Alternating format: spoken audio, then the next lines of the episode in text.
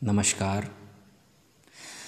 कई ख्याल, शैतानियाँ, बेचैनी पूछती हैं इन दिनों मुझसे, लेकिन मैं खामोश रहता हूँ और बेचारे ये ख्याल बैरंग लौट जाते हैं, खाली हाथ।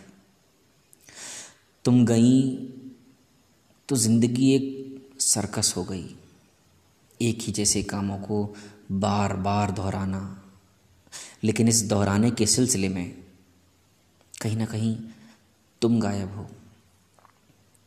जो ज़िंदगी में थी तुम तो मिजाज में गर्मी थी।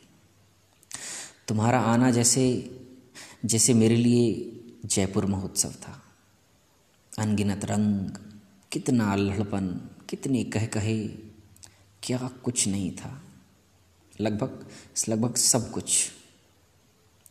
और तुम्हारे जाते ही ऐसा लगता है, बरसात में ढह गया एक खंडहर हूँ मैं।